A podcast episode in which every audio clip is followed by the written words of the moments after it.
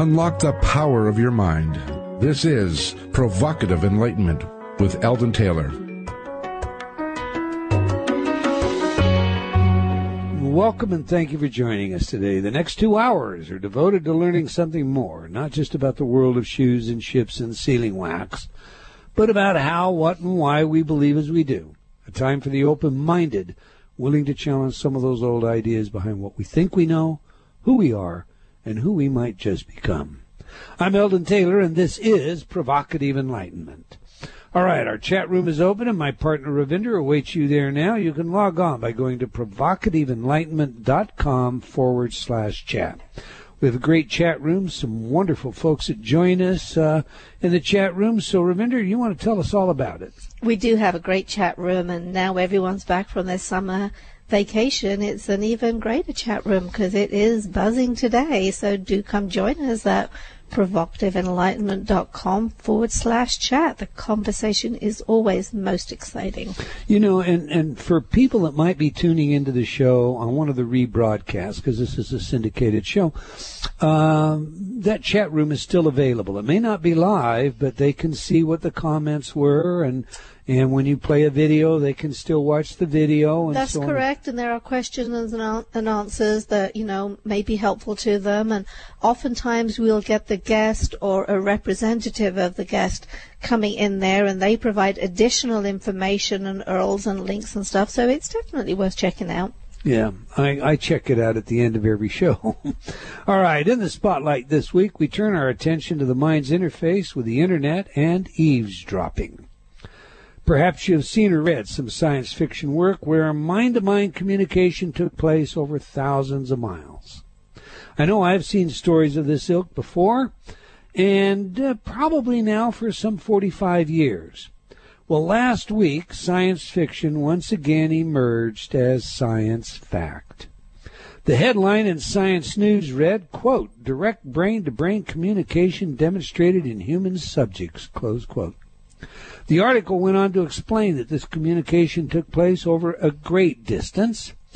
In a first of its kind study, an international team of neuroscientists and robotics engineers have demonstrated the viability of direct brain to brain communication in humans. The highly novel finding described the successful transmission of information via the internet between the intact scalps of two human subjects located 5,000 miles apart. Okay, so now we've got a multicranial type of cap, an internet interface, and they're communicating mind to mind. Mind to mind. You get that. The article continued adding this by using advanced precision neural technologies, including wireless EEG and roboticized TMS, we were able to directly and non-invasively transmit a thought from one person to another without them having to speak or write. This is in itself a remarkable step in human communication, but being able to do so across a distance of thousands of miles is a critically important proof of principle for the development of brain to brain communications. We believe these experiments represent an important first step in exploring the feasibility of complementing or bypassing traditional language based or motor based communication. Close quote. Now, that in and of itself should get everyone's attention. Mind to mind over the internet. I mean, think of the possibilities. I mean, we're we're not going to. It's not going to be a Facebook anymore. It's going to be what a mind book, Ravinder. All right. Think of this one added into your soup. In another article appearing in many places last week, we read of mysterious towers that are capable of spying on our calls, our internet usage, even our time in front of the television. The headline on Yahoo's finance page read, quote, mysterious fake cell phone towers are intercepting calls all over the U.S., close quote. Now, this report, which was originally published in Popular Science, informed us that rather than offering you cell phone service, the towers appear to be connecting to nearby phones, bypassing their encryption and either tapping calls or reading texts. Now you may find this interesting as well. The article added, quote, Les Goldsmith, the CEO of ESD America, used ESD's CryptoPhone 500 to detect 17 bogus cell phone towers. ESD is a leading American defense and law enforcement technology provider based in Las Vegas. Although it is unclear who owns the towers, ESD found that several of them were located near U.S. military bases. Whose interceptor is it? Who are they that are listening to calls around military bases? Is it just the U.S. military or are they foreign governments doing it? The point is, we don't really know whose they are Goldsmith told Popular Science. Close quote. But that's not all. These towers, one of which I drive by every day as I pass Fairchild Air Force Base, are capable of much more. According to information reported by Michael Thalen, they are mesh networks and they fit into the mesh networks that exist around the country. For example, in Washington state where I live, quote, the mesh network system funded with a 2.6 million Port of Seattle grant from the Department of Homeland Security allows several groups within Seattle to communicate outside of normal cellular channels via mesh network nodes attached to utility poles while collecting vast amounts of information from the city's surveillance systems. Page 65 of the document details the network meshes systems, NMS, ability to collect identifying data on anyone accessing the network. A public user guide from the network's designer, Aruba Software, openly admits that a wealth of information about unassociated devices can be retrieved as well. Quoting, the NMS also collects information about every Wi Fi client accessing the network, including its MAC address, IP address, signal intensity, data rate, and traffic status.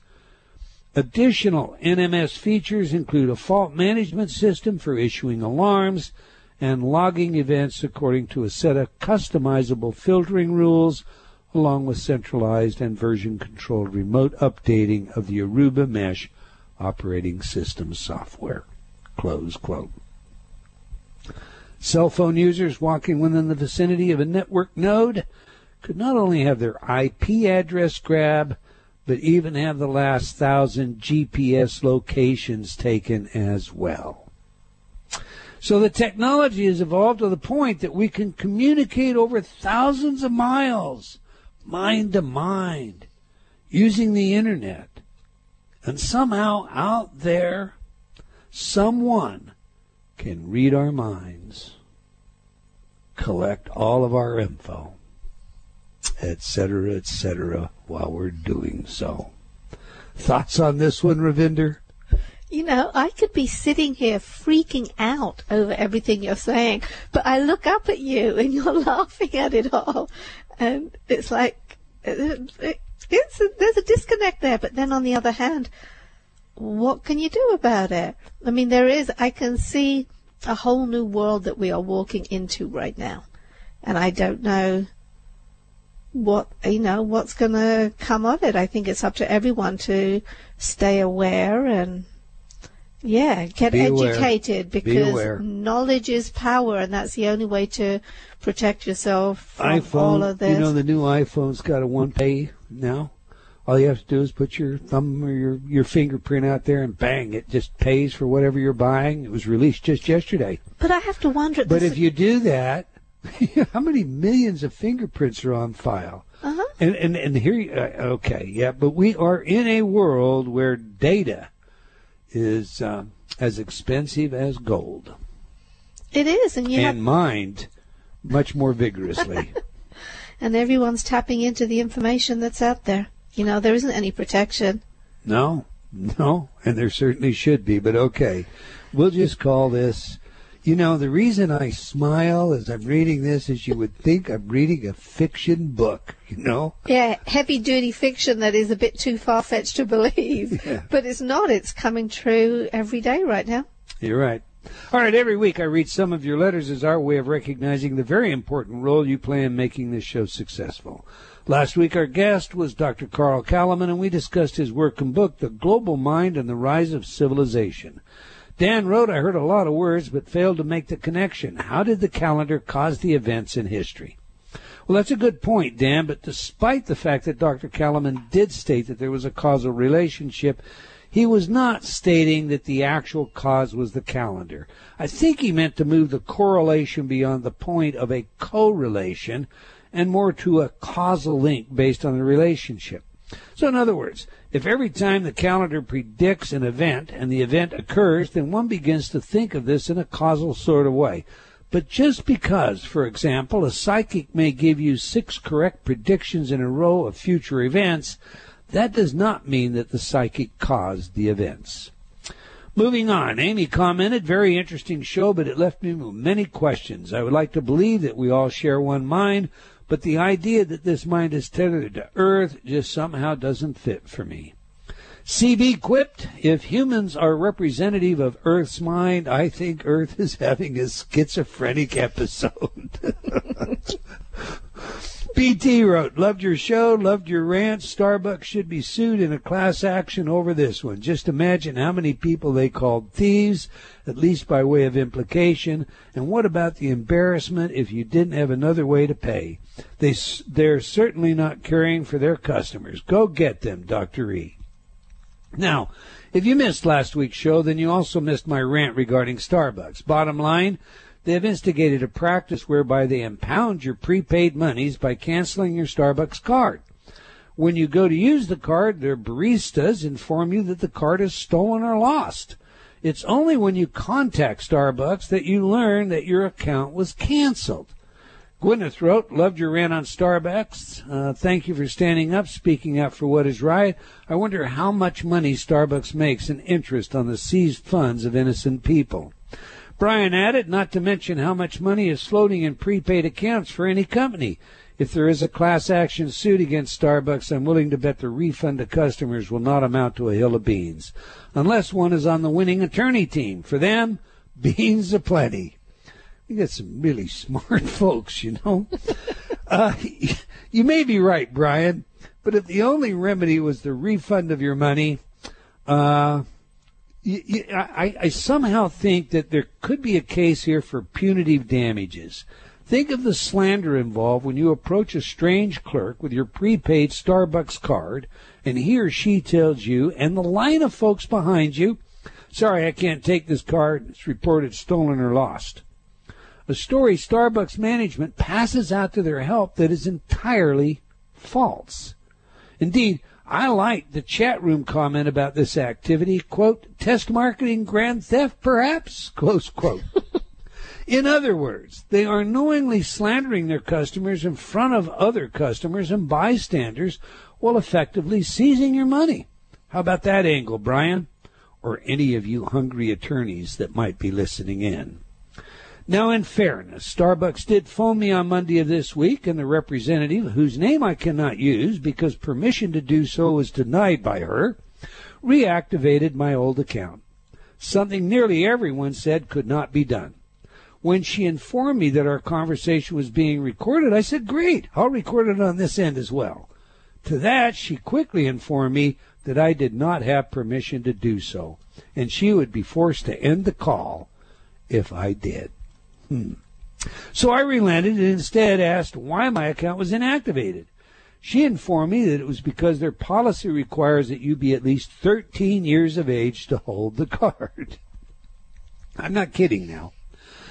Uh, for several years, I've loaded my Amer- my my uh, Starbucks card using my American Express. How many children under 13 have an American Express? This I can say for certain. My online account access is still closed, and when I finished the phone call where my gold card was allegedly reactivated, and I say that because I haven't tried to use the card, it was clear to me that to Starbucks, it is a privilege to do business with them. So be grateful. All right. On another note, Kinda wrote, Hi. Not too long ago, Ravinder wrote some about her experience with an InnerTalk CD up from depression. She said she now calls it the happy one. I just crossed out the title up from depression on my CD and changed it to happy with a smiley face. Well, great for you, Kinta. You, you, you see what you started? We're going to have to retitle the program. Edward wrote, I have worn out my InnerTalk CD discs. After several years of continuous use, I have been more than satisfied with my InnerTalk CD titles and want to keep listening to them in the future. My CD discs have too many scratches and other worn out effects on them, so I want to replace them. Thank you. Well, now for all of you out there, we do have a special program for replacement of your InnerTalk CDs, so if you've worn them out, give us a call. Ewa wrote, and I hope I'm saying that right. I have been listening to Serenity InnerTalk CD almost three times today. I had a lot on my mind and I forgot what it was I was so worried about when I realized that I am totally enjoying the program. I smiled to myself with much happiness and gratitude for listening to the Hay House Summit and learning about Eldon Taylor. Stacy wrote, I have been using the children's self-esteem CD for my son for two weeks and have definitely noticed some great changes. And Julie wrote, I have heard many wonderful things about your products. I am here to see and hear for myself. Thank you. Well, no, the thank you is to you, Julie, and you know we invite all of you to do just that. Visit innertalk.com today. My pretty bride, my partner Ravinder, she and her team have just refaced that website, and so it's brand new today. All right, that's all the time we're going to take for letters, but I do invite you to opine by sending your comments to Eldon at eldontaylor.com or by joining me on Facebook. Now to this week's show. Do we plan our lives before we're born? Do we choose our parents, as many insist? Does the entanglement of the stars we are born under and the probabilities inherent in our nature nurture environments preset our lives? If we plan our lives, how complete are the plans? Do accidents ever happen? I mean, are there any coincidences in life, or is everything that happens supposed to happen in the result of our plan? Let's assume we make a plan. What is the basis for our plan? Are we trying to work out some karma, or live up to some dharma, or exactly what? Think about it. Did you plan your life before you entered the world of incarnate beings? I mean, think about it this way. How many people do you know that actually plan their lives once they're here? Enter today's guest, Robert Schwartz, regression therapist, speaker, and author of Your Soul's Plan, Discovering the Real Meaning of the Life You Planned Before You Were Born, and Your Soul's Gift, The Healing Power of the Life You Planned Before You Were Born. His copy reads, quote, in a personal session with a medium in 2003, Robert Schwartz was astonished to speak with non physical beings who knew everything about him, not just what he had done in life, but also what he had thought and felt. They told him that he had planned many of his most difficult experiences before he was born. Realizing that a knowledge of pre birth planning would bring great healing to people and allow them to understand the deeper purpose of their life challenges, he decided to devote his life to the study of pre birth planning. The extraordinary insights that have emerged from his work speak to our heartfelt, universal yearning to know why. Close quote. Okay, on that, let's get him in here. Welcome to Provocative Enlightenment, Mr. Robert Schwartz. You're up, sir. Time for you. Hello, Eldon. It's a pleasure to Oh, okay, we got you. I said, welcome to the show, sir. Thank to begin with, Robert, we like to get three things from our guest. What is the message? Who is the messenger? And how do we use the information? So let's please begin by having you share a little about yourself, where you grew up, and when and why you sought out a medium where your life path appears to have changed. And of course, it obviously couldn't have. You must have made a plan for this all to happen. Oh. Well, Eldon, I, I grew up in a suburb of Cleveland, Ohio. I live not far from there now. Uh, in a very conventional family, uh, had a conventional education based on a scientific method. Mediumship is not part of my conventional upbringing, so that was quite a departure for me when I got to that stage in my life. Uh, and I went the corporate route for a number of years. I have an MBA, which I think is probably unusual for the author of a couple of New Age books. But I was in the corporate sector uh, back in 2003 before that session with the medium. And uh, I felt deeply unfulfilled by this work. You know, I used to tell people at the time, I had the feeling that if I were to fall off the face of the earth, uh, none of my clients would even know that I were gone. They would simply plug someone else into my role and carry right along. But at the same time, I had the sense that there was a higher calling or a higher purpose for my life. I just didn't know what it was, and I wasn't even sure how to figure out what it was. So, coming as I did from a very conventional background, my first attempts to resolve this, what you could call existential dilemma, were very conventional in nature. I started off by going to a career counselor. I took the Myers Briggs inventory, found out that I'm an INFJ personality type, and frankly, that really did me no good at all. Then I went to friends and family and I said, you know, I'm really not fulfilled by this corporate work that I'm doing. I feel that there's a higher calling or purpose for my life, but I don't know what it is. What do you think I should be doing with my life? And this, by the way, is never a good question to ask other people. so about half the people I asked literally shrugged their shoulders and said, I don't know.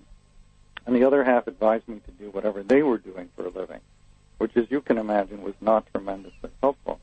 Right. So when neither of those things shed any light on the matter, I thought to myself, all right, I've got to think outside the box here.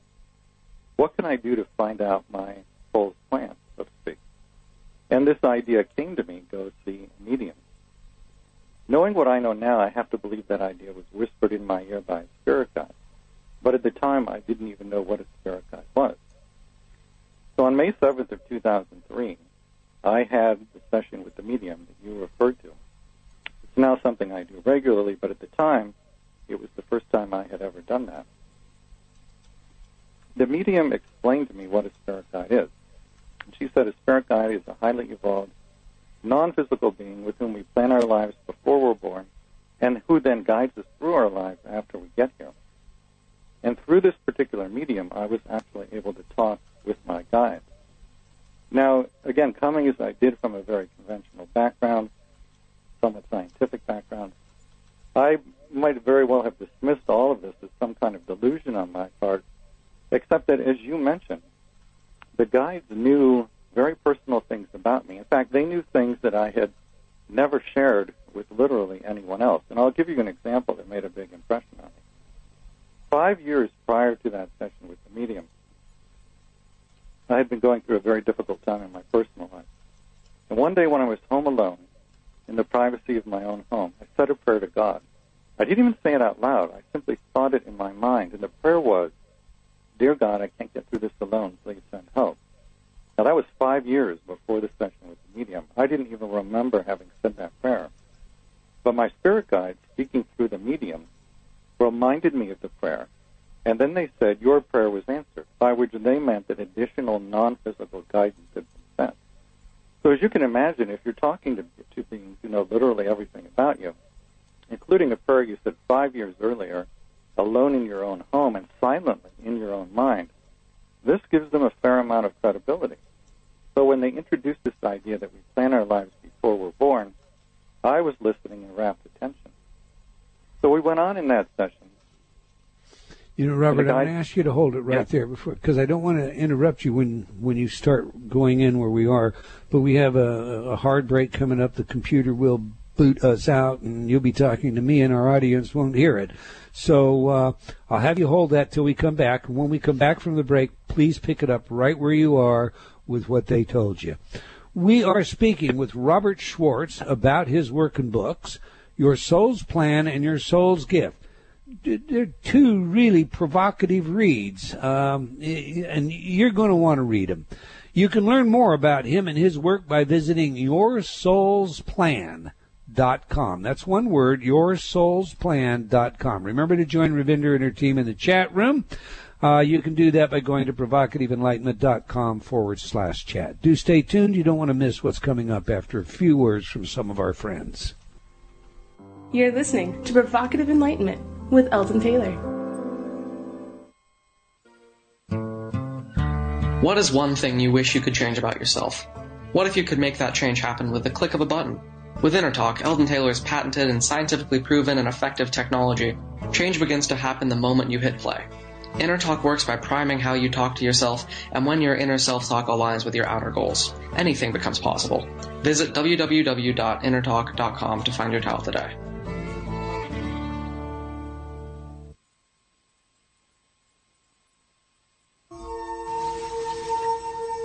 We were all ensconced in the incredibly mellifluous sounds of the waterless crystal music glasses. Now you can own this music for yourself. Bruce and Sandy Tweedy have created two wonderful CDs.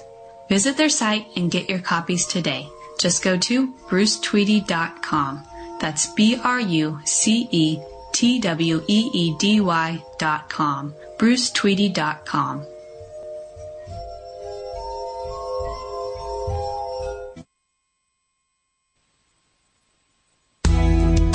If you're new to this show, you may enjoy our archives. You can find more than five years of archives at our site, provocativeenlightenment.com.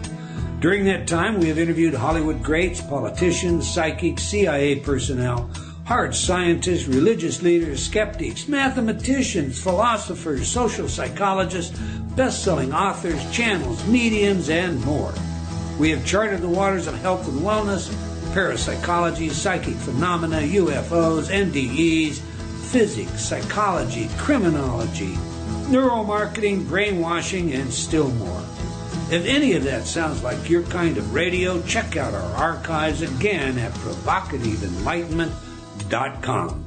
Be sure to subscribe to our free newsletter while you're there.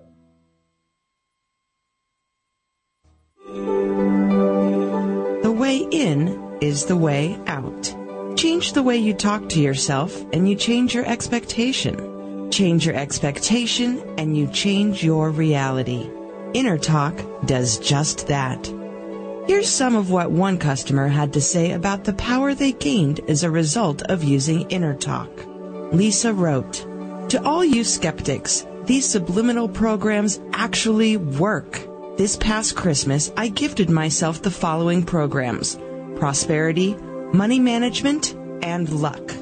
I listen to the prosperity and money management CDs on alternate days on continuous loop at home and while sleeping. The luck CD I listen to every day at home, also on continuous loop. This is what has happened so far. I've had so many opportunities to work overtime. My union representative has told me that I was due two years back wages for shift differential slash premium that was due to me. I did not know I was due this. I have paid off my last debt. I am debt free. I have been consistently entering contests and sweepstakes. I have won a dinner for two at a casino hotel in Atlantic City, won a $100 gift card to the Gap, won $500 cash in a Pennsylvania lottery scratch off ticket. I seem to get parking spaces when I need them, and I seem to always get good deals on things that I purchase. It does not matter what the item is. Oh, the UPS man just delivered a box of toys. I don't remember what contest I entered, but my nephew will get the toys for his birthday this summer. Please feel free to share my testimony. When you're ready to make changes in your life, Inner Talk awaits you. Whether you desire to increase prosperity, lose weight, end some addiction, improve your relationships, develop new skill sets, and so forth, Inner Talk is there to serve you. Check out over 300 titles today by going to innertalk.com. That's I N N E R T A L K dot com. Whether you catch our show on CTR or 12radio.com or BTO.net and or BBS.com, we want you to know that we appreciate you. Thank you for listening. Unlock the power of your mind. This is Provocative Enlightenment with Eldon Taylor.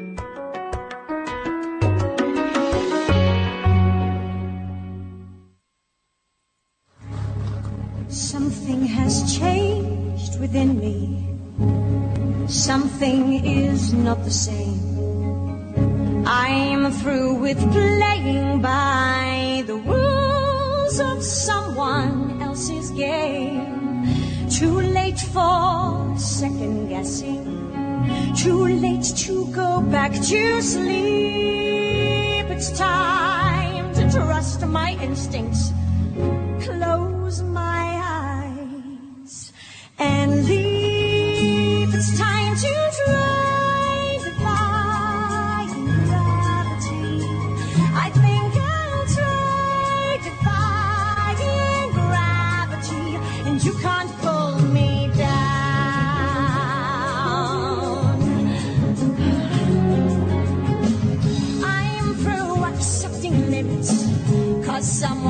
Says they're so. Some things I cannot change, but till I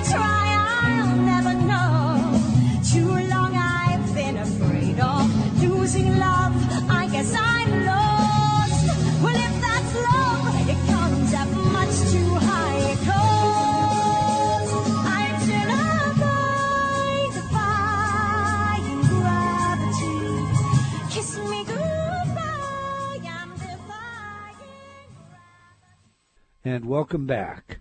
If you just joined us, we're chatting with Robert Schwartz about his work and book, books, I should say, plural, Your Soul's Plan and Your Soul's Gift. You can learn more about him and his work by visiting yoursoulsplan.com. Now we ask our guests for up to three songs, songs that have some special meaning to them. So now we just played Defying Gravity by Nikki Davis Jones. Why is this song special to you, Robert, and how does it tell us about who you are? You know, I love that song, Eldon. It's from the play Wicked. And apart from being great music, it speaks to the unlimited potential that we all have as souls incarnating on the earth plane. So if we can defy gravity, we can do anything. And, and I believe that. If we have the belief that we can do something, we can do it. If we can be non physical beings in another dimension, create a life plan, and come into a physical body to execute the plan, then we are truly unlimited. So, no love affair involved with this one, huh? None at all. okay, well, some of the lyrics would tend, you know. All right, before the break, you were um, explaining to us what you were told. So please pick it up from there and let's go. Well, in that session with the medium, uh, my guide told me about this prayer, reminded me of this prayer that I myself had said silently in my own mind and alone in my own home five years earlier. And Right. they explained that the prayer had been answered. And so, having established their credibility in that quite profound way, they went on to tell me why I had planned certain challenges in my lifetime. And we discussed these in some detail. Now, in the days and weeks after that session was over, I thought about this perspective constantly, and I can't overstate to you the impact that it had on me. And the effect that it had was that it allowed me to review the course of my life, and for the first time in many instances, see a deeper meaning or a deeper purpose to the challenging things that had happened. For me, that was a profoundly healing experience. And so it was at that point I realized I was onto a concept that could bring a similar kind of healing to other people. And that was when I first started to think about writing the book that eventually became Your Soul's Plan. Okay, Robert, now, so today, do you get the information from your clients or for your clients directly or a combination thereof? The information that's in the two books, Your Soul's Plan and Your Soul's Gift, mm-hmm. came through my collaboration with several gifted mediums and channels. Now, in the uh, aftermath of the first book coming out, people started to write to me and they would say, I'd like to know what my life plan is. And I always wrote back to people for a period of several years and I said, you know, I myself am not a medium or a channel. If you want to know what you planned before you were born, you should work with one of the mediums in the book. But then I realized there is a way that I can uh, help people get this information directly themselves. Some of your listeners will know about a man named Michael Newton, who is a hypnotherapist who pioneered Mark's been on the show. yeah. He pioneered the field of between lives regressions. He refers to them as LBLs or life between lives regressions. This is a type of hypnosis in which the person goes back to the non physical realm and speaks with what is called the Council of Elders. These are the very wise, loving, and highly evolved beings who oversee the cycle of reincarnation on Earth. Trained to do those kinds of regressions, and I now offer them myself. This is a potentially life changing experience because if you get in front of the council, they can answer any question on any subject, including telling you what you planned before you were born, how you're doing with fulfilling the plan, and what you can do to better fulfill the plan. So it's truly transformative. Okay, now, so we're basically we're using hypnosis. I just want to make sure I'm clear on this. Okay, we're using hypnosis. Um, the subject has come to you, so they have an expectation about what's going to happen. You've essentially told them about hypnosis, I assume, used an induction. What do you now say to them? It's not so much what I say to them, it's what they say to the council, or what I say to the council. No, no, I, I'm thinking of the induction. I mean, you you Oh, say yeah, now we're going to go back to that point between lives, or how do you direct? That's what I'm looking for. And and and you know, this isn't a trick question, but my background is all in forensic work, so I know that. Well, not all, but largely. I know that in forensic work, if we're talking to a witness, you know, we're using hypnosis to revivify information. The last thing in the world you would say is uh, describe the man to me.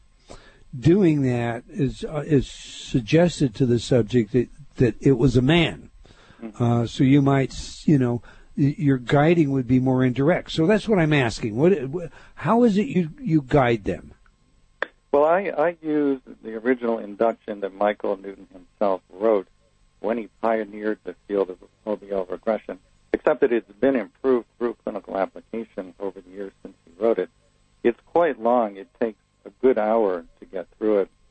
It starts with a progressive physical relaxation. Right. Then it goes through a number of mental relaxation exercises. Uh, there's an age regression. Then there's an abbreviated past life regression. Now, when you do a past life regression by itself, the purposes are obtaining helpful information and healing. It still serves those two purposes within the context of a between lives regression, but the reason we do it here as part of the between lives session is to get the person to the end of the past lifetime, and then they transition out of the body in the past life and back into the non-physical realm, which I know sounds a little bit ominous, but it's actually very easy, very natural, and everybody who's listening now has done it literally hundreds of times. Once they're back into the non-physical, a lot of different things can happen. About 80% of my clients are greeted by a spirit guide. We talk to the guide briefly about why they were shown the particular past life they saw. And then we ask the guide to escort them to the Council of Elders. And then the rest of the session is the conversation with the Council, usually about what their life plan is and how they're doing in terms of fulfilling the plan. All right, let's. Uh, Michael told me on the air that he uh, was very careful not to suggest anything Yeah. having to do with a past life, etc. But we'll leave that uh, for the moment. Uh, let's talk about your spiritual orientation. Uh, you know, as a young person, um, obviously you must have been raised in some community of religion uh, because you had this notion that you know your life just wasn't being fulfilled. Tell us about that, and and does it bias you at all today? I was raised in a Reform Jewish family. We celebrated primarily just the major holidays. I did have a bar mitzvah, uh, but that was basically the extent of my involvement in organized religion. The feeling that I had later in life that I wasn't fulfilling what you could call my full plan for my lifetime didn't come in any way from organized religion or anything I learned growing up in a Jewish household. It wasn't a mental construct. It was an intuitive feeling. It was just an inner knowing in my heart that I was not doing what I came here to do. Uh, I can't describe it any more accurately than that. Okay, so sort of noetic feeling. Let me let me ask you this: uh, when you you describe in your book, right in the very beginning, you talk about a room and a chessboard that's all involved with this pre-life planning. Uh, how did you come about, you know, an understanding of that? Flesh that story out for us, please. I believe what you're referring to is something that one of the mediums sees which she describes. She describes it often uh, not so much as a chessboard, but more as a flow chart. So, what is a flow chart? A flow chart is a series of decisions. If you do A, then X will happen. If you do B, then Y will happen. So, when she goes into people's pre-birth planning sessions, she sees what appears to her in her mind's eye to be this incredibly vast and elaborate flowchart, so extensive that it's really almost beyond human comprehension. This is the life plan. But what's important to understand and why it appears in flowchart format to her is that there isn't just a plan A for a person's life. There is. But there's also a plan B, C, D, E, F, and on and on and on, again, almost beyond human comprehension. The reason you have all those, what you could call backup plans, is because each individual has free will. Your soul knows that you have free will. Your soul wants you to use your free will. And your soul knows that you will most likely use your free will to deviate from the so-called plan A. That is not a bad thing because it's through those free will choices that we learn and grow and heal and evolve. But your soul puts these backup plans into place so that eventually, regardless of what free will decisions you make, you will get to the end point, which is the desired learning or healing or both. Okay, let me ask this then. Uh, are there any such things as accidents that take place in the world, or, you know, is it, as everybody says, everything that happens is, uh, you know, supposed to happen? Well, there's there's a very, as I understand it, a very intricate and elegant intersection between free will and pre-birth planning. And let me let me give you a hypothetical story that will illustrate Please. Let's say that there is a soul, uh, and I'm going to arbitrarily use the name Sally and female pronouns, so please understand those sexism is intended. Let's say there's a soul named Sally who has had a multiple incarnation history of making certain plans before she comes into body, but when she gets here, she defers to the wishes of others. She allows other people to tell her how to live her life. Not an uncommon thing to do. So when Sally has her life review at the end of those lifetimes, as we all do, she sees that she has this tendency and she resolves to heal it. To do that, she will carry that tendency to defer to the wishes of others back into body energetically in another lifetime. Again, not for the purpose of expressing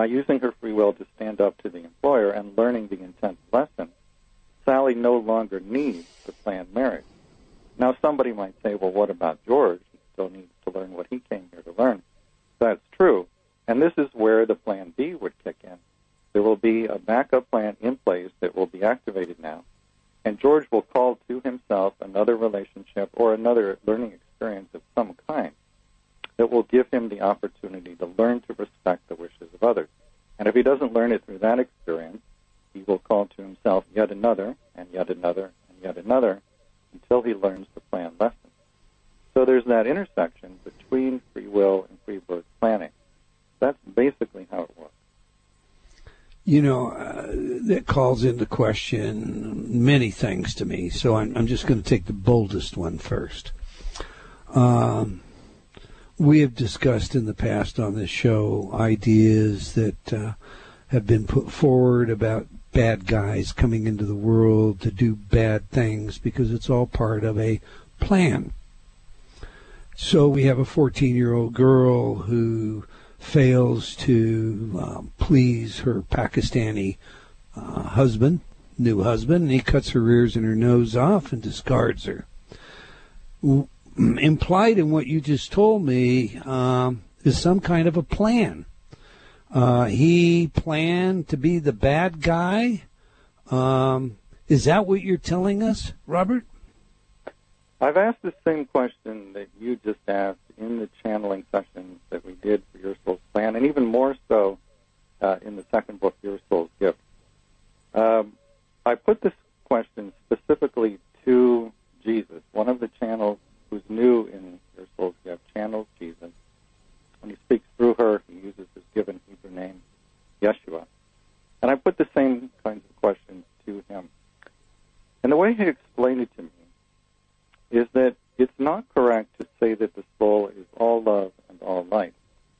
The soul is a combination, according to him, of both light and darkness. And overall, it's evolving towards pure light. So the way he explains it is it's as though a higher part of the soul allows what we would call a lower part of the soul to live out this sort of uh, bad guy or evil role that you just, just described in the hope that there will be a purification or a clarification process, eventually leading toward a movement toward greater light and toward greater love. So the potential for these sorts of tragic experiences is known before birth.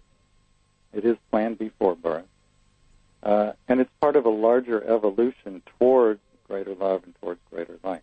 As hard as that may be for us to wrap our minds around. Yeah, that that um, that I suppose takes a suspension of disbelief, to quote Hillary Clinton in my book. Okay, uh, but be that as it may, fundamental to your work is the notion of an akashic record, something that Blavatsky characterized as a a sort of life force. She also referred to it, I believe, as the indestructible tablets of um, astral light. Now. when you look at the literature, you see that Alfred Percy Sinnett is the first person to really start talking about an Akasa, an Akashic record, and that Leadbeater, uh, the clairvoyant Leadbeater, uh, uh, I think it was in 1899, published a book where he spoke of the Akashic record. My my question is this: I mean, we see a lot of information come and go today, and it's it's you know, some of it just seems to fit very conveniently with the needs of the day, uh, changes in the times. It's uh, it reminds me of the Mayan calendar and all those uh, doomsday uh, eschatological event soothsayers who changed their mind and said, no, it was a change of consciousness, not the end of time, uh, as we got closer. So, my question then is you're talking to Jeshua, I assume maybe that's Christ, Jesus, you know. Why is it that we didn't hear from Buddha, Mahavira, Muhammad, uh, Jesus, uh, anything about an Akashic record? That had to wait until, uh, what, the 20th century to come onto the scene? Well, you, you know, the answers that you get depend upon the questions that you've asked. And uh, Jeshua and Buddha and all the great teachers that we know of, they're available to us if we seek them out, either through channels or through our own development of our intuitive psychic skills. But they're available to talk with us about the Akashic Record or anything else we would like to know about. I've asked Jeshua in the channelings for my books about the Akashic Record. He describes it as the complete non-physical record of every action, word, and thought relevant to the earth plane, including the pre-birth planning. And he talks about it uh, as a quote-unquote living library. So he says it's not static the way a physical library would be here on Earth. It's dynamic, it's changing, it's growing, it's evolving. Some of this is actually beyond my comprehension. But I do understand that it does record everything relevant to the Earth plane, including the pre-birth planning. So, in my book, uh, when we want to know what somebody had planned before they were born, one of the ways that some of the mediums and channels access that kind of information is by going into the Akashic record and looking up the pre-birth plan. Okay. Well, I guess my question was more to why is it you don't think we hadn't heard about an Akashic record before the 20th century? But if you're speaking to them now, and if I understand you correctly, you are, and they're telling you about it now, um, I guess, you know, that's the answer to the question, isn't it? Well, I think they've been telling different people long before recent centuries, but that information necess- isn't necessarily in recorded form where we could date it. Okay, well, you know, look, when you read the Gitas, and, and, and most of what you talk about in your book comes from Hindu Buddhist uh, traditions. Um, when you read the Gitas, you, you find that Shiva tells Arjuna uh, that his dharma is to be a warrior leader and that he is therefore to kill his kindred and friends in battle. How much of our life plans are built on dharma? As opposed to karmic consequences such as the uh, uh, hypothetical you shared with us earlier? I think Dharma is a large part of it. I don't know that I can quantify it for you. But I think we all have a Dharma, a purpose that we come here to fulfill, multiple purposes. Uh, and this is a big part of the pre-birth planning. You know, when, when I went with the mediums into the pre-birth planning sessions, we could listen to the conversations people had with their future parents, their future children, uh, their future lovers, friends, enemies, if they were in fact planning to have enemies. And I put these conversations verbatim into the book. A large part of those conversations revolved around what will be my purpose? Why am I coming into body? And very often, uh, in fact, always to one degree or another, the purpose had something to do with service to others. Now, people who read spiritual and metaphysical literature it's a will be familiar to stop with, you. I hate to interrupt you, but that is a great place to stop you. When we come back, let's pick up the purpose and service. Um, again, if you would like to know more about Robert Schwartz, his book, his works, Your Soul's Plan, and or Your Soul's Gift, visit his website, yoursoulsplan.com, or check out the links on provocativeenlightenment.com. All right, we have a film featuring Robert for you with a discussion about the Council of Elders and how you might appear before them. You can watch it in our chat room during the break, so if you're not already not already there, my tongue wraps up, now's the time to join the fun. Just go to provocativeenlightenment.com forward slash chat. We'll be right back. You're listening to Provocative Enlightenment with Eldon Taylor. What is one thing you wish you could change about yourself? What if you could make that change happen with the click of a button? With InnerTalk, Eldon Taylor's patented and scientifically proven and effective technology Change begins to happen the moment you hit play. InnerTalk works by priming how you talk to yourself, and when your inner self talk aligns with your outer goals, anything becomes possible. Visit www.innertalk.com to find your towel today.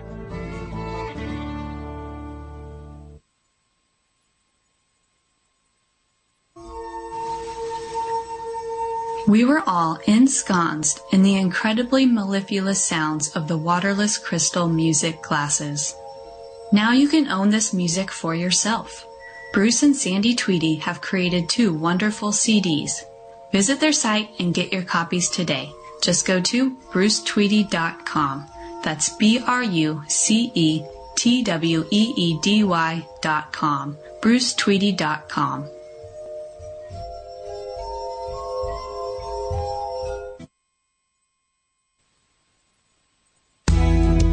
If you're new to this show, you may enjoy our archives. You can find more than five years of archives at our site, provocativeenlightenment.com. During that time, we have interviewed Hollywood greats, politicians, psychics, CIA personnel, hard scientists, religious leaders, skeptics, mathematicians, philosophers, social psychologists, best selling authors, channels, mediums, and more.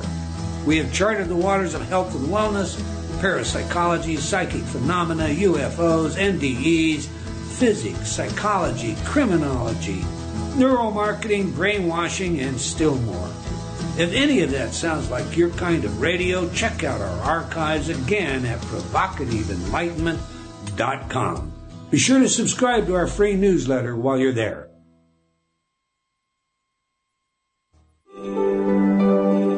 The way in is the way out. Change the way you talk to yourself and you change your expectation. Change your expectation and you change your reality. InnerTalk does just that.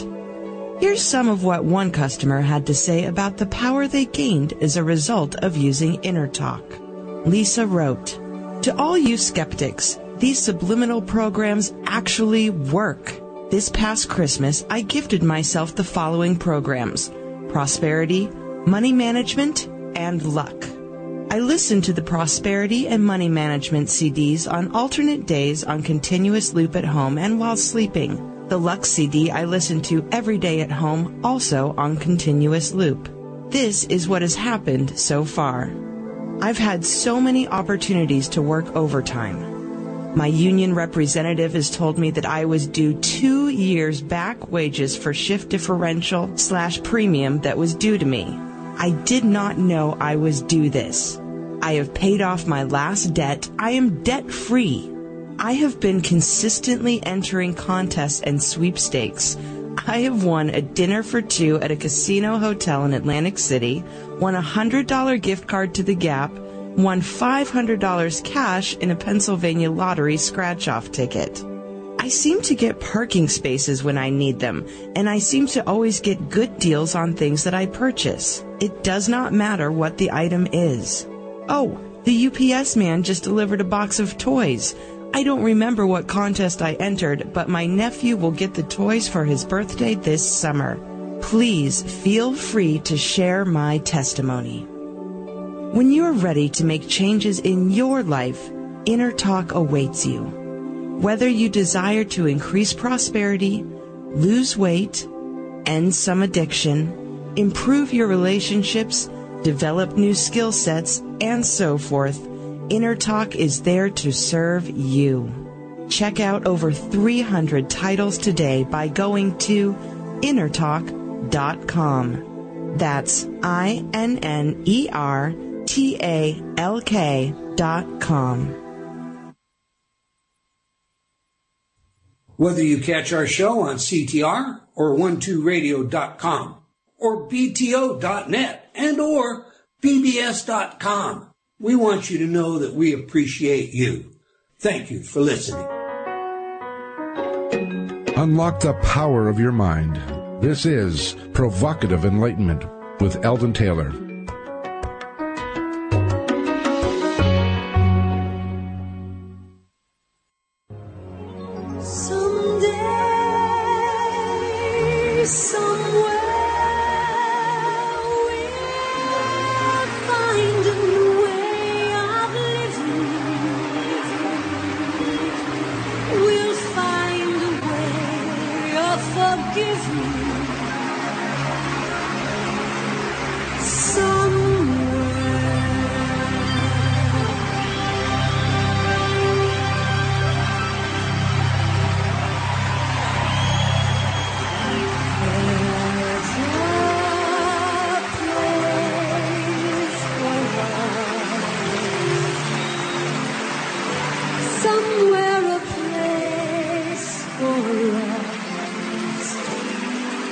Peace and quiet and open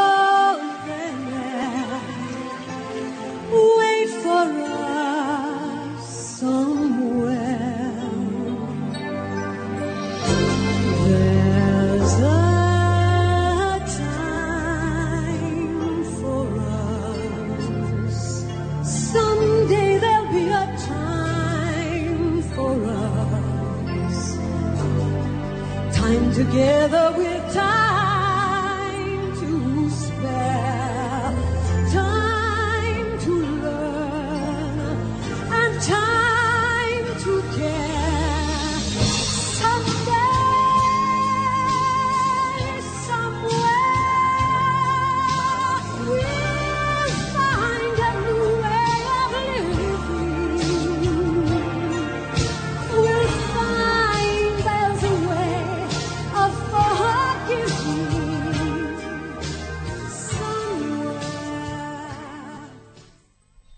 Welcome back. If you're just joining us, we're chatting with Robert Schwartz about Your Soul's Plan. Now, Robert, we just played your second musical choice. How much self-disclosure do we get out of this one? Somewhere from West Side Story, sung by Barbra Streisand. I mean, I love her. So please tell us, what's this music? Why is it meaningful to you? Robert? Well, I'm not sure. It looks like maybe. Are you there? Uh, I'm here. Are you there? I'm here. Yes. okay. Okay. Uh, I just we just played somewhere by uh, Barbra Streisand. Barbara, well, from West Side Story. What's the significance of this music to you, sir? I just feel that it's one of the most beautiful and romantic pieces of music I've ever heard, and the story of the romance between Tony and Maria in West Side Story is uh, just so beautiful and touching and heartbreaking. It's just always been one of my favorite pieces of music. Yeah, that it is. All right. Let me ask you this. Before the break, you were uh, explaining to us that there was a uniform story. Um, don't let me put words in your mouth, but it had to do with a purpose, our purpose having um, somehow to be equated with service. You want to pick it up from there? Yes, uh, when I worked with the mediums and channels in Your Soul's Plan and, and for Your Soul's Gift, and we went into people's pre-birth planning sessions and listened to the conversations they had with the significant people who were going to be with them in the upcoming lifetime.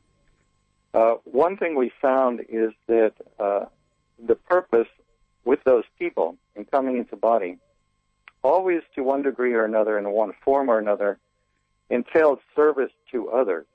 Now, if you read spiritual or metaphysical literature, you're familiar with the concept of oneness. That is the idea that there's only one being in the universe. It's you and it's me, it's everyone listening today. We're all individualized expressions of the one.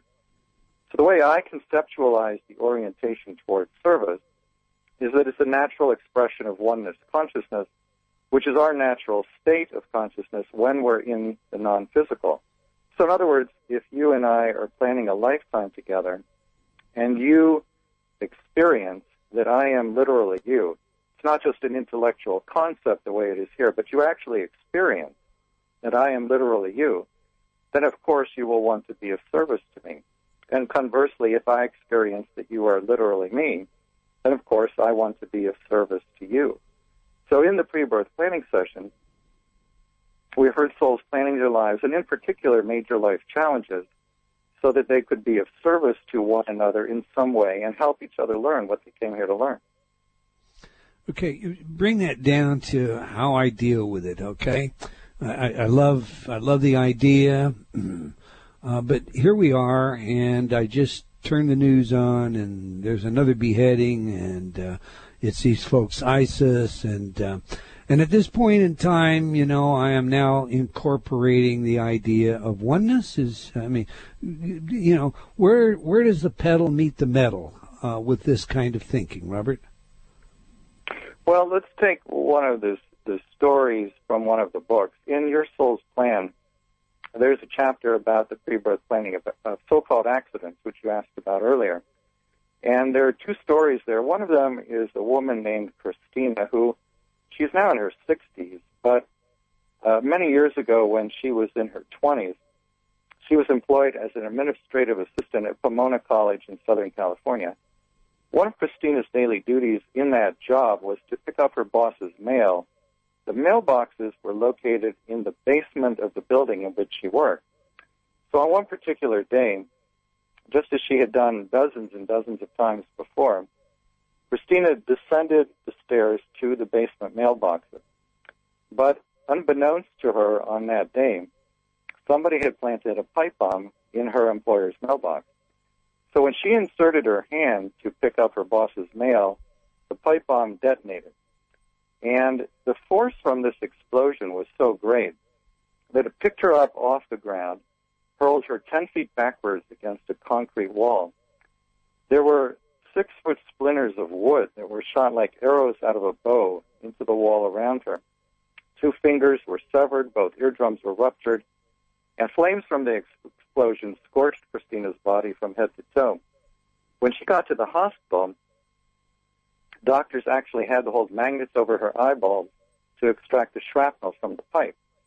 So we're talking here about a level of suffering that's almost unimaginable to the average person. Now, her recovery took two years and 10 reconstructive surgeries. At one point during that two year period, when she was lying in her hospital bed in a tremendous amount of pain, Christina heard a voice inside her head, a voice that was not her own. It turns out that the force from that explosion, in addition to doing a lot of damage to her body, had opened up her psychic gift. She had become clairaudient. And the voice she heard as she lay in her hospital bed that day in so much pain was the voice of one of her spirit guides. And the guide said to her, Do you plan this? And of course, she said, Why? And then the guide told her, and here's what he said. He said, You wanted before you were born to have an incarnation as a gifted healer, and you planned pre birth to suffer this devastating bomb explosion because you knew that if you could heal yourself from the effects of this bomb explosion, you would then be able to take all of that wisdom and knowledge about healing and turn it outward in service to others. And there you see the intent of service that we talked about a moment ago. Well, this is in fact exactly what happened. After Christina recovered from the 10 reconstructive surgeries, she went on to get a PhD in speech language pathology. She set up a private healing practice. And at this point in her career, she's healed literally thousands of people. She actually has the ability to go into a patient's brain energetically, by which I mean non invasively, and restore language processing capability in people who have lost that due to stroke or accident. So, an extraordinarily gifted healer. And the only reason she can do any of this is because she healed herself from that bomb explosion. Now, when I interviewed Christina for Your Soul's Plan, she said two remarkable things to me. The first was she said, Rob, I have completely forgiven the person who planted that bomb. Now remember, this is somebody who had magnets held above her eyeballs in the hospital. So for her to go through that kind of suffering and then tell me in complete sincerity that she's reached a place of total forgiveness, that's really quite remarkable. But then she said something even more amazing, Eldon. She said, Rob, I am deeply grateful to the person who planted that bomb. And when she says she is deeply grateful, she really and truly means it. This to me is one of the most powerful stories I've heard. It shows what you can do with an awareness of your pre-birth plan. It's an unusual story in that it's a bomb explosion, but Christina herself is not unusual. She's like you and me.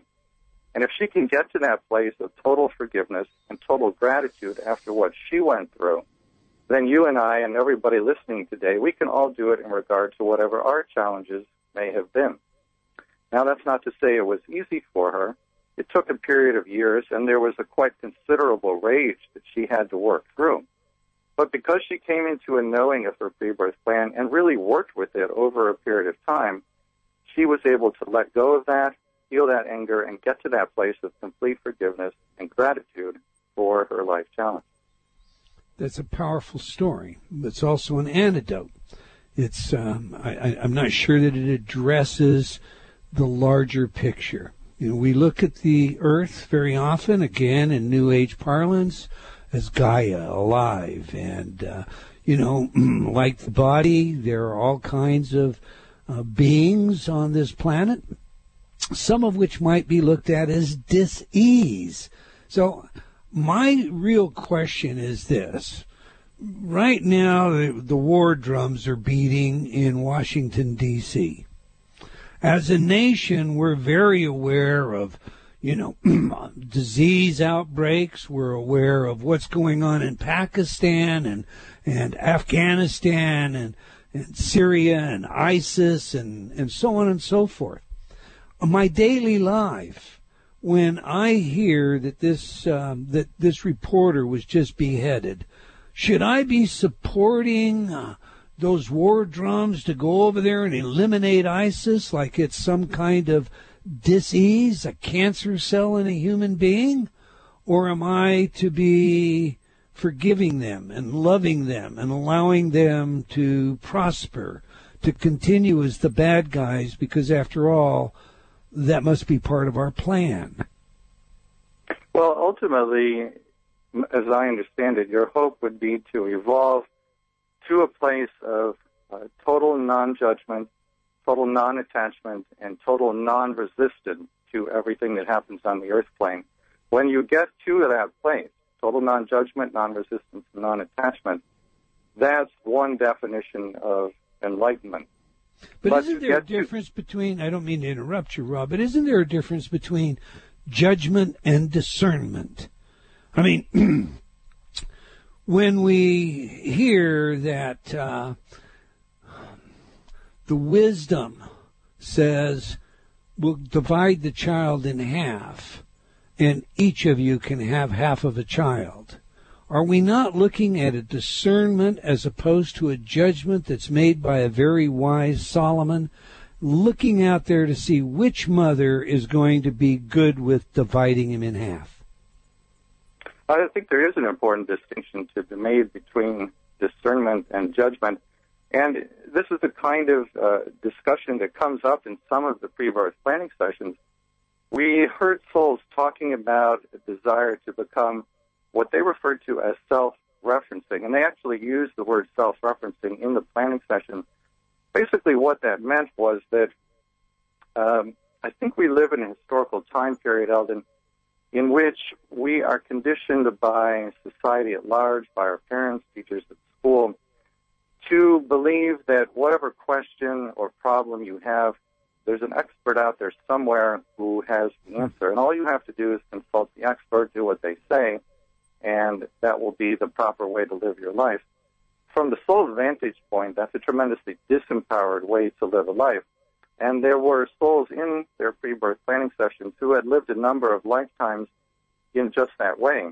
When they had their life review, they saw that they had this tendency, and they resolved to come back into body with the purpose, the dharma, of becoming more self-referencing, which means getting to that distinction between judgment and discernment so that they could discern for themselves what is the highest course of wisdom and the highest path of love for me in my lifetime. All right, let's let's move on for a minute then. And I, I, I, am with you, uh, and at the same time, I suppose I am just not evolved enough to be unattached to uh, some of what goes on in the world. So we'll leave it at that. Uh, your work also suggests that we choose diseases and illness. So I assume the bad guys can choose to be good guys, and if they do, they get extra karma points. Uh, so we didn't really need to have an Adolf Hitler or these ISIS guys, because based on your earlier anecdote, um, you know, they can make a different decision. But how about disease? Can we make a decision to wait a minute, let's abrogate that pre-life plan. I'm not really interested in having that disease. I, I believe that, and my research shows that pre-birth plans are changed all the time after we get into body. And I think, in fact, that's one of the things we do as we sleep at night. Uh, we leave the physical body, confer on the other side with those loved ones who are in the lifetime with us, and we talk about how the pre-birth plan is going. Are we learning what we came here to learn? And if the answer is no, it is possible then to modify the pre-birth plan. But to answer your question more specifically about illness, in my first book, Your Soul's Plan, there is uh, an entire chapter on the pre-birth planning of illness. And uh, the story there is a gentleman who plans prior to birth to have AIDS. Now, you would say, why on earth would anybody want to have the experience of having AIDS? Well, there were a number of reasons for this. Uh, one of them was that this was a very highly evolved soul who was coming in to have this experience to be a teacher to others. In other words, we live in a time period in which, as you know, there are a lot of judgments about people who have AIDS. And we all know what these are. They are things like he or she must have been promiscuous, he or she should have used protection. Uh, some people believe that AIDS is God's way of punishing homosexuals for being homosexuals.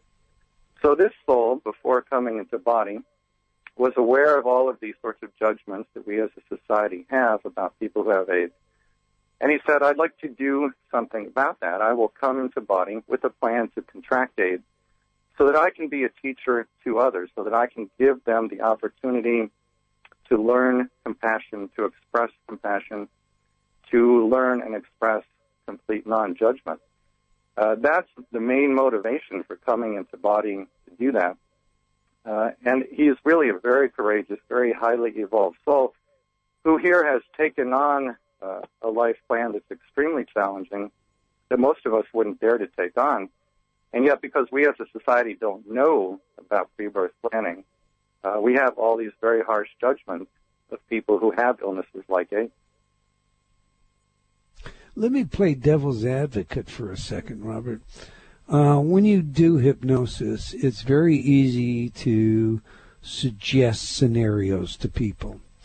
Um, someone in an altered state, uh, when encouraged to find a reason, can do all sorts of justifications. Indeed, we know that, you know, some of your best liars lie under hypnosis.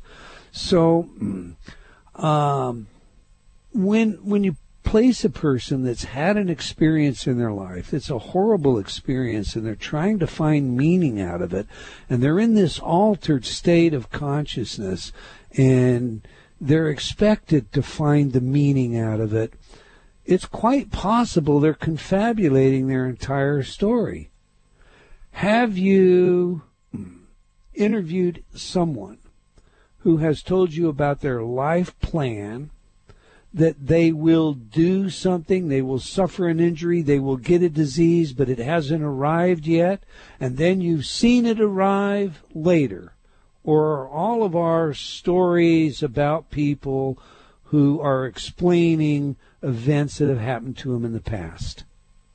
Well, again, the, the two books, Your Soul's Plan Your Soul's Gift, these are not based on uh, between lives regressions. These are based on sessions with mediums and channels in which we ask spirits, did this person plan this experience before birth, and if so, why? And then I present in the books all the information that but came the, forward. But the stories now, you've just given us, were those stories, are they explained by the person or are they explained through a medium? The stories I just shared with you came through the mediums and through the channels.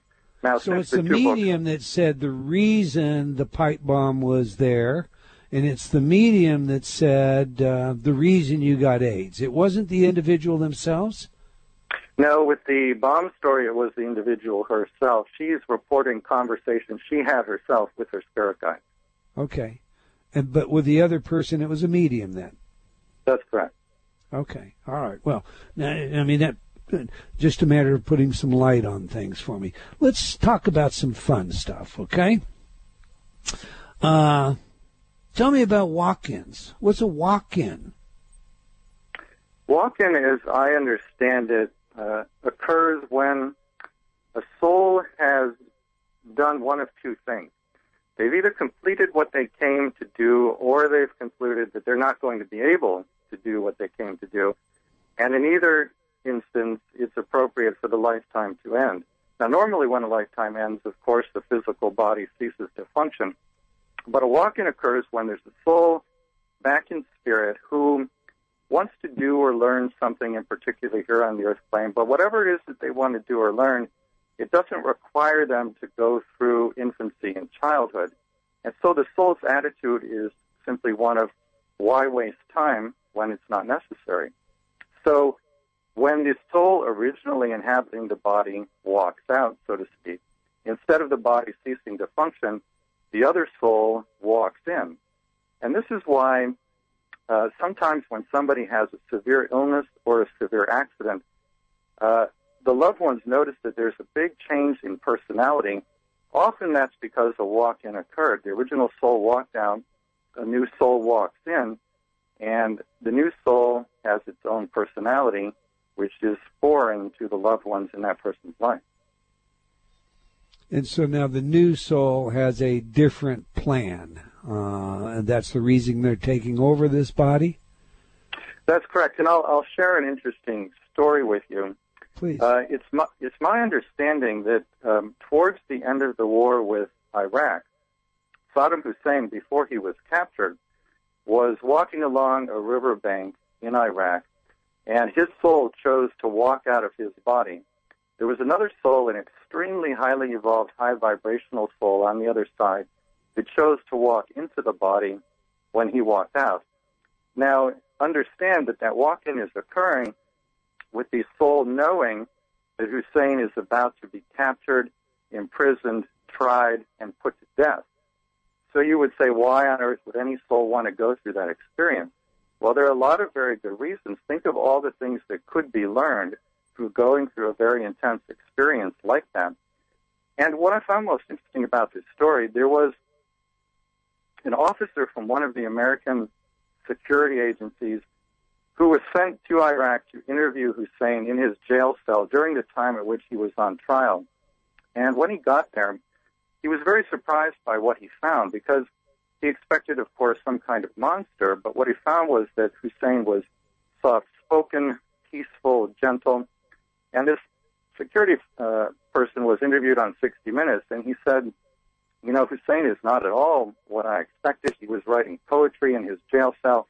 And then he said something quite interesting. He said, It's almost as though he's a different person.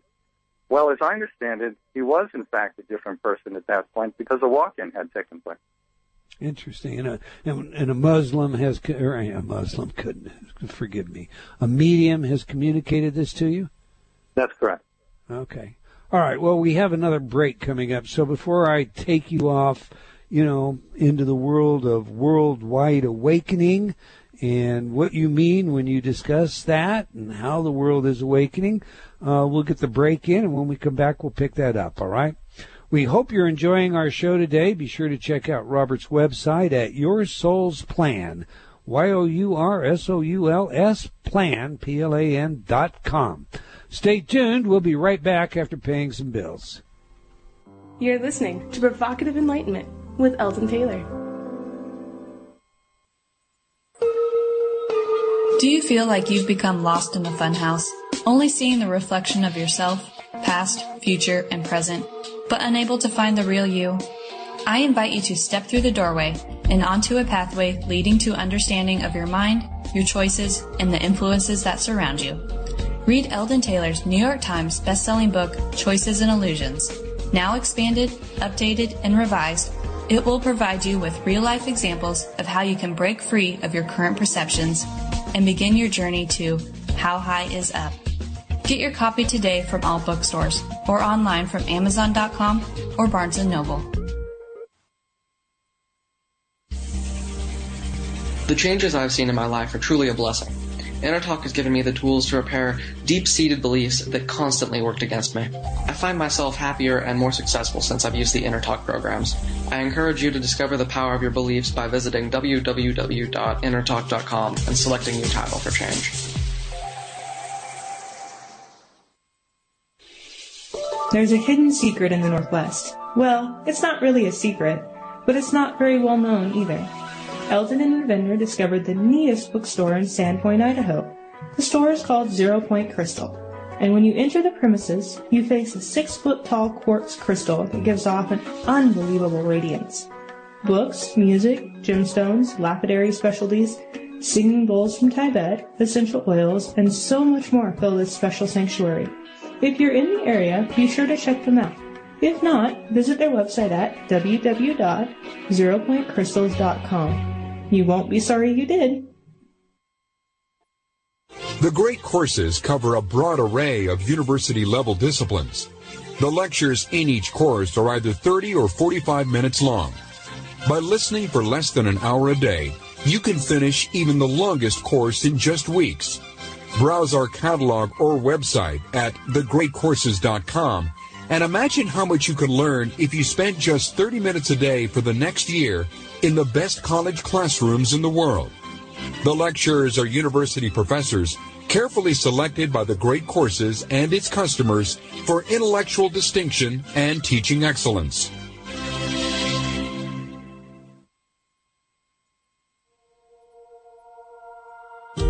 If you haven't yet read Mind Programming, you're in for a real awakening.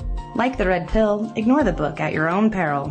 Here's what author Angelina Hart had to say about the book. Mind programming is a brilliant expose on how we've become unconsciously enslaved to that which we haven't understood. Eldon Taylor exposes and explodes the old world view of fear and lack that has generated direct and indirect manipulation of our minds without our awareness or permission. With well earned insight, he offers proven pathways of self empowerment that entrain our consciousness towards the model of unity and abundance that negates the survival paradigm. In a period when fear has reached a frenzied pitch, Taylor shines a brilliant spotlight to dispel the darkness. Get your copy today at fine bookstores everywhere or online from Amazon, Barnes & Noble, or Books A Million.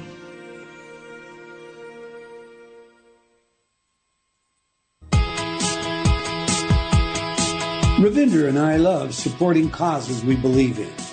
We both feel the pain when we see an animal abused. Call it empathy or what you will, the pain is very real. We both also celebrate with joy the wonderful stories of animal rehabilitation. Indeed, it can be goosebump time. We urge you to get involved and lend aid to your local animal shelter, or in the alternative, make your donations to the Humane Society of the United States. You can read about their work and make that donation by going to www.humanesociety.org. You can make a difference, but only if you act. Thank you.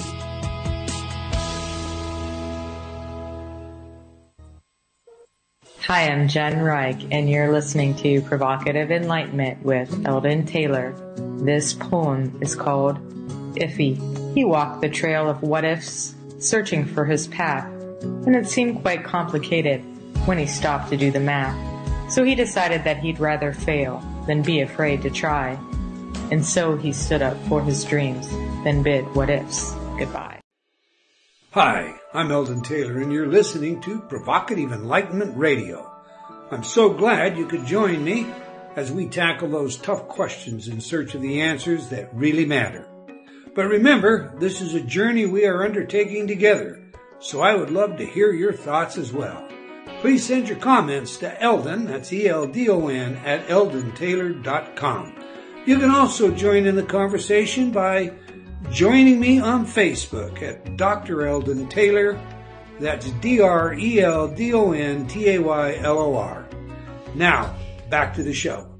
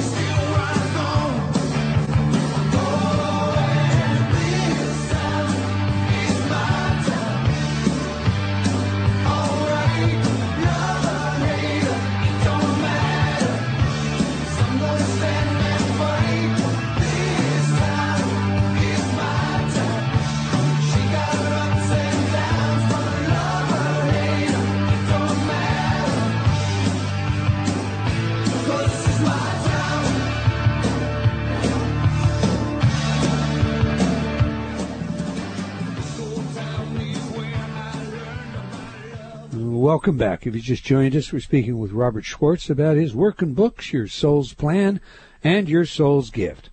We'll take your phone calls in this half hour, so if you have questions of our guests, either give us a call or submit your questions in our chat room.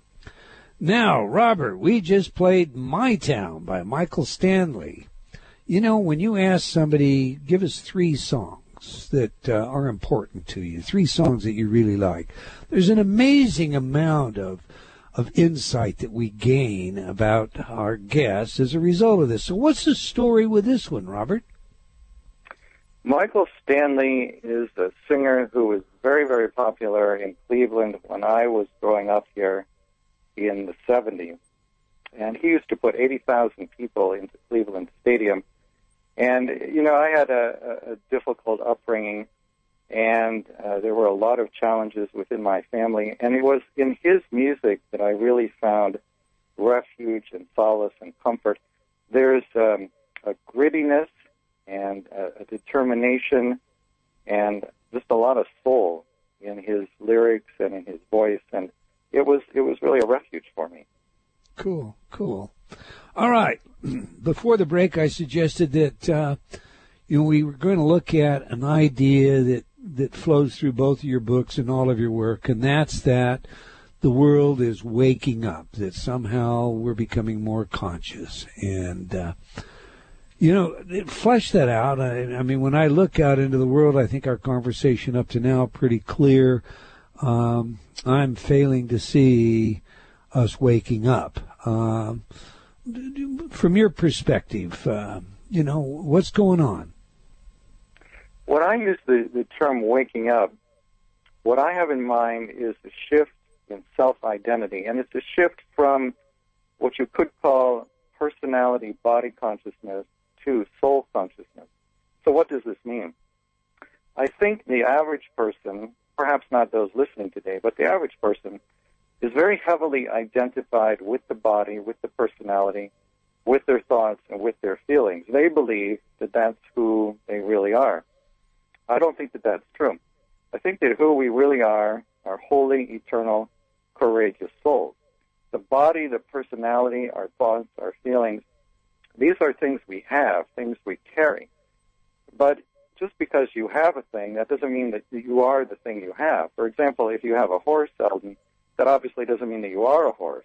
And by the mm-hmm. same token, just because you have a body, a personality, and thoughts and feelings, that doesn't mean you are those things. You're not. They're just things you have, things you carry. So one of the intentions of my work, both in the books, Your Soul's Plan and Your Soul's Gift, and also in, in the hypnotherapy work, is to help people make this shift from personality body consciousness to soul consciousness, to come to see yourself as the divine, very powerful, uh, and very courageous being who left a realm of love and light and peace and joy to come here into body to experience great challenges so that you could be of service to others, balance karma, heal, learn, grow, and evolve. That's what I mean by waking up. And I think more and more people around the world are making that shift and coming into that knowing. I think you're right. I think you're right. I definitely hope you're right. That's for certain.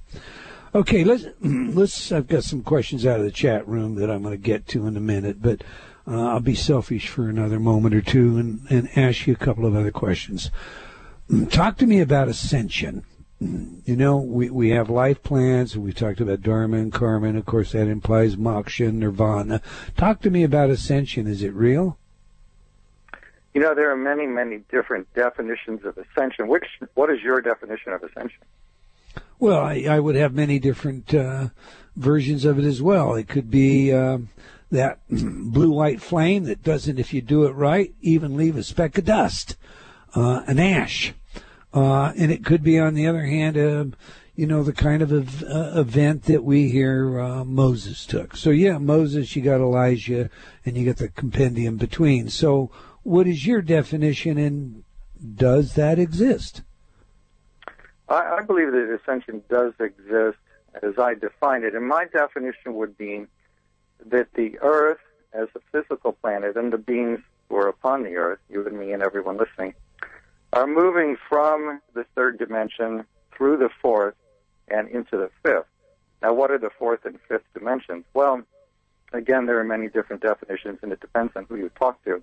But I think basically what is happening is that we are moving, uh, again, it's a shift from self identity. We're moving from a place where we identify ourselves as purely physical beings into a higher frequency, a higher vibration, where we understand that we are spirit in body. That's the transition through the fourth dimension. And then the fifth dimension, as I understand it, is a dimension of oneness consciousness, uh, which we talked about a moment ago. Okay, so that would be the Buddhist uh, nirvana or the Hindu moksha, more or less, the immersion less. one in the one. Okay. Yeah. Uh, talk to me then about divine intervention. Uh, you know, there's all kinds of stories, anecdotal stories. There's, you know, some pretty compelling evidence for that matter about divine intervention. But if there's just oneness, uh, you know, who's doing the intervening? Tell me about that. What's your take on it? Well, it's the one being who's doing the intervening, which I understand seems paradoxical, and it, it's hard to wrap the human brain around a lot of these things. And that's why I've always felt that the, you know, to really understand higher spiritual concepts, it's not particularly helpful to try to approach it through logical analysis because the, the human brain is really a biocomputer, and as with any computer, the outputs are wholly dependent upon the inputs. It's actually the heart that has a higher form of knowing. And I don't mean the physical heart. I mean the core of love that I believe is at the center of every being. So it's a more intuitive understanding of these principles. So when you talk about divine intervention, it's an individualized expression of the one intervening in the life of another individualized expression of the one. As I understand it, that happens quite frequently, although generally we don't recognize it as divine intervention. I see. Now, when you talk about the heart, I guess I, ha- I kind of have to, I want to un, uh, unmuddy, if you will, clear the waters here a little bit.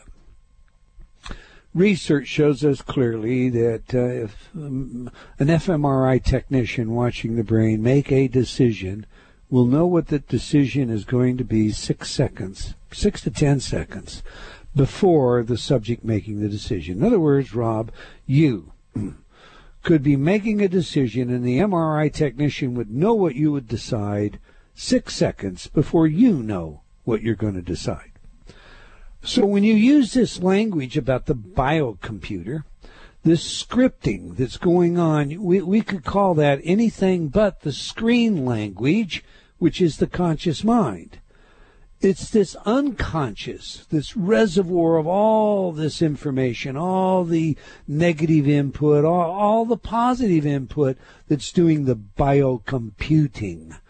Uh, how does that fit with the notion of uh, a plan, a pre-life plan?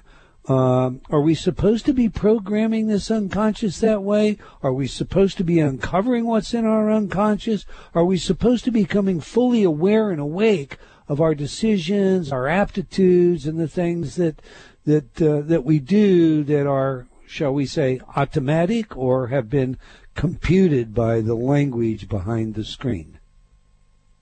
The I compiler. think, yeah, I think a lot of the process of learning in body on the earth plane and coming to what we would call enlightenment has to do with stripping away distortions in the way we look at the world. Uh, you could think of it as though each person has wearing a pair of goggles, and rather than being completely clear so that we see the world as it is, everybody has certain layers of translucent colored tape that are over the goggles.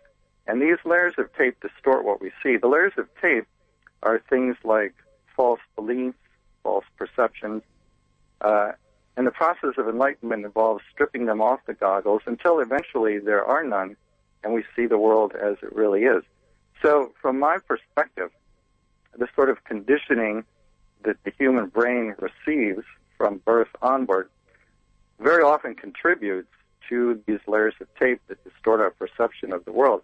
We are uh, indoctrinated into certain beliefs that, from my perspective, are false, very limiting beliefs about how we are powerless or unworthy or other things of that sort.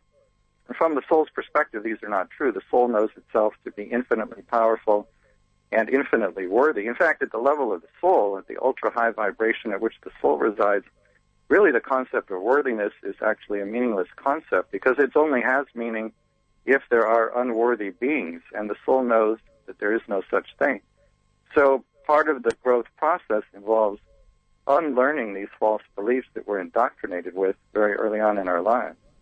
Okay, so it does does involve getting in, doing the dirty work, and discovering what's in your mind and what's predisposing your behavior. I'm going to go to the uh, chat room now for a moment. Elaine from the chat room says the problem with that, and, and that the, that will become clear, is that then when terrible things happen to people, others can say he she chose to get his head cut off wanted that experience, or she chose to have a husband uh, cut her nose off, etc., and that is too hard. And, and one might also add to Elaine's comment is that really a healthy perspective for our society to have to look out there and say oh well that that that's that was part of their pre-life plan. There was some lesson for them there. You know what will be will be. Well, this, is a question that I spent a lot of time thinking about and asked Jesus about in a number of the channelings we did for the second book. Uh, and in particular, I asked him the question, you know, if somebody does something that breaks the law and harms another person, do we not hold the person accountable because we just say, well, they all agreed to this before they were born? And his response was no, that you do hold the person accountable that the act of holding them accountable is also part of the pre-birth planning.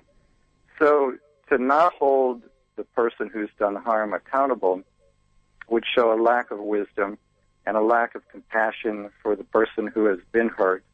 Uh, and it's also not in the best interest of the evolution of the soul that did the harm in the first place because the act of being held accountable contributes to their growth and learning. So he was quite he was quite clear on that you know, some people are very empathetic, um, empathic, uh, and when they see some of these horrible acts, uh, they actually feel them. Um, they hurt. Uh, is that part of the plan as well? I mean, you know, these horrible things are going on, and in our world of 24/7 media, uh, we're all exposed to things that just simply we wouldn't have been uh, a uh, hundred years ago. Um, are we supposed to, uh, as as a larger group, re- respond to, you know, to feel the horror of these events? I, I think that a large part of what the soul wants you and I, the incarnate personality, to do on the earth plane is to move away from what has now become an over reliance on conceptual thought and intellectual processes and move down again into the heart, which is that place of feeling that you just referred to. So one of the things I see in my work when we go into people's pre-birth planning sessions, either with the mediums or in the hypnosis, is that very often souls are planning big life challenges in order to cultivate certain qualities, which I've come to refer to as divine virtues. Uh, these are things like compassion, empathy, forgiveness, patience, unconditional love, there's a list of about 28 of them I've put together now that have come up more often in the pre-birth planning sessions than others. Again, empathy is one of them. So if you tell me that people are particularly empathetic, my take on that is that empathy, probably for those people, is one of the divine virtues that cultivated in a number of past lives and brought into body as a strength, an existing strength in the current lifetime. All right. Clifton Fadiman said, and God plagued man with the ability to think. Is that what you're telling me? It, it depends on the extent to which you rely on it. I'm not saying that thought is uh, a plague, per se. I don't want to say that. I just think that we've become over reliant on uh, on the brain, on intellect. You know, A Course in Miracles, there's a very there are many profound lines in the course, but one of them that really stands out to me uh, it says perception requires the right instrument. And so I, I would suggest to you that trying to perceive higher spiritual truth through the intellect is like trying to perceive weight with a thermometer or temperature with a bathroom scale. It's simply the wrong instrument. It's a good metaphor. I like that one. All right, Mod Girl says, my question was, how does Schwartz receive his messages? And if it is a clairaudience, does he hear different voices speaking? Again, I myself am not a professional medium or channel. I have had personal clairaudient experiences, but those are not in the book, and I don't do that for private clients. So the information from Spirit that's in the two books, that came through mediums and channels who are my colleagues and collaborators. The information that comes through in the hypnotic regressions that I do for private clients, that information they obtain directly themselves in the trance state during the session. Right, but her question is a fair question in a broader sense, just going to your instrument of perception. The fact is, you know, the science shows us very clearly that we are predisposed and we predispose those folks around us. Um, so I think it's a fair question when you have the experience, and now you've clearly made it, you know, uh, we understand that that's not what you've articulated in your books. When you have the experience, um, do you hear different voices? I have not had an experience of hearing voices. What I experienced clairaudience to be was, uh, I'll use the term download for lack of a better term. So, for example, I once had an experience in which uh, there was a particular question on my mind, and I just sat down on the sofa in my living room and I said it out loud. I said, Spirit guides, and I asked the question. And in the instant I finished asking the question, there was this transmission of information that answered it that was instantaneous. And I can only describe it as a download. It had a quality or a feel to it that made it clear to me it was coming from another source. And in that instant, uh, I knew completely the answer to the question I had asked. Cool. Okay, I'll accept that. I certainly know that one. Let me uh, let me ask you some more fun things, if I can. Uh, tell me about the spiritual purpose of pets. I think pets teach us how to be unconditionally loving. There's a story in my second book, Your Soul's Gift, about a woman who plans, for reasons of her own, to be a dwarf in this lifetime. She's actually four feet eight inches tall. And she knew before she came into body that this would be a very difficult experience, particularly in childhood when she knew that the other children would ostracize her. So she planned to have a lot of unconditional love in the form of many different pets. In her pre-birth planning, these pets are actually there in the planning session. There are different dogs, different cats, there are horses, there's a, a rooster named Crooked Beak, and they all come in and they basically say to her, we agree to love you unconditionally as you go through this very difficult experience of being so much shorter than everybody else. And in fact, that's exactly the way her life has gone. The experience of being a dwarf has been tremendously emotionally challenging. But her whole life, she's been surrounded by pets who provide her with the sort of unconditional love that many people have not been able to provide. All right. And, yeah, I'm going to have to ask you this. You know, reincarnation is this religious or philosophical concept that the soul or the spirit after biological death begins a new life in the new body. We all get that, right? It's a central tenet of, you know, Indian religions as well as more modern like Eckankar, Theosophy, and Spiritism. Sikhism, however, well, and, and not just Sikhism, but Sikhism says that we evolve through 8,400,000 forms of life. So now, what say you? Is transmigration real? Do we make a plan to be that rooster, perhaps, joining our friend who's decided to be a dwarf? Is, does that go on? This is not something that I have researched specifically, but I'll just share one anecdotal bit with you. I have a very good friend who she's not a professional medium, but she has the abilities of one. And she planned for reasons of her own uh, not to have children in this lifetime, and she never has. But when she was back on the other side planning her life, there were a couple of other souls who expressed a very strong desire to reincarnate with her. they had been her children in a previous lifetime in which they were all Native Americans. And she explained to them, in this lifetime, I'm not going to have children. And so they came in, uh, they planned to be her pets.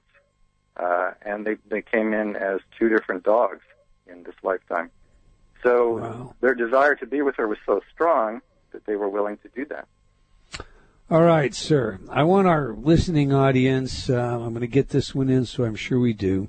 Uh, I want our listening audience to know how to get a hold of you. I understand that you're working a new book and that you are uh, trading, if you will, their stories for some of your services. Uh, um, tell us how our audience can get a hold of you, how they can learn more, where they can get their, your books.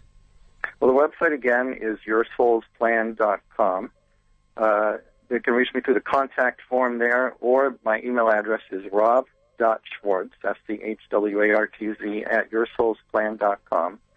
The books you can find or order through any bookstore or library. Uh, for the next book, what I am doing is that I'm going to rely on uh, largely the hypnosis, the uh, regressions, and the between live sessions. And if there's anybody that would like to share their story in the book, contact me at rob.schwartz at yoursoulsplan.com. Uh, briefly, in two or three paragraphs, tell me the major events and relationships of your life.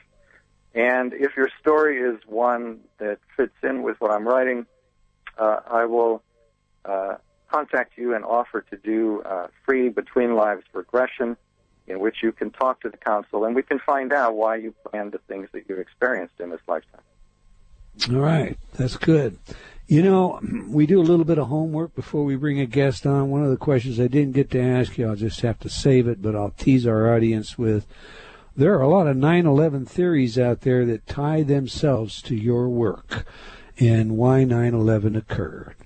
I, um, you know, it's a great both books, challenging reads. Uh, you've, you know, you've heard the story. I, you know, I'd recommend that you take a look at it. So. We, we've come to the end of another episode of Provocative Enlightenment. I want to thank our guests. Thank you, Rob, for joining us today and for sharing so freely. And all of you out there, thank you. I hope you enjoyed our show and will join us again next week, same time and same place. And tell your friends. Let's have them join us as well. Remember, if you have comments on our show, do please let us know. Okay, until next time, wherever you are in the world, remember, believing in yourself always matters. Provocative Enlightenment has been brought to you by Progressive Awareness Research and other sponsors.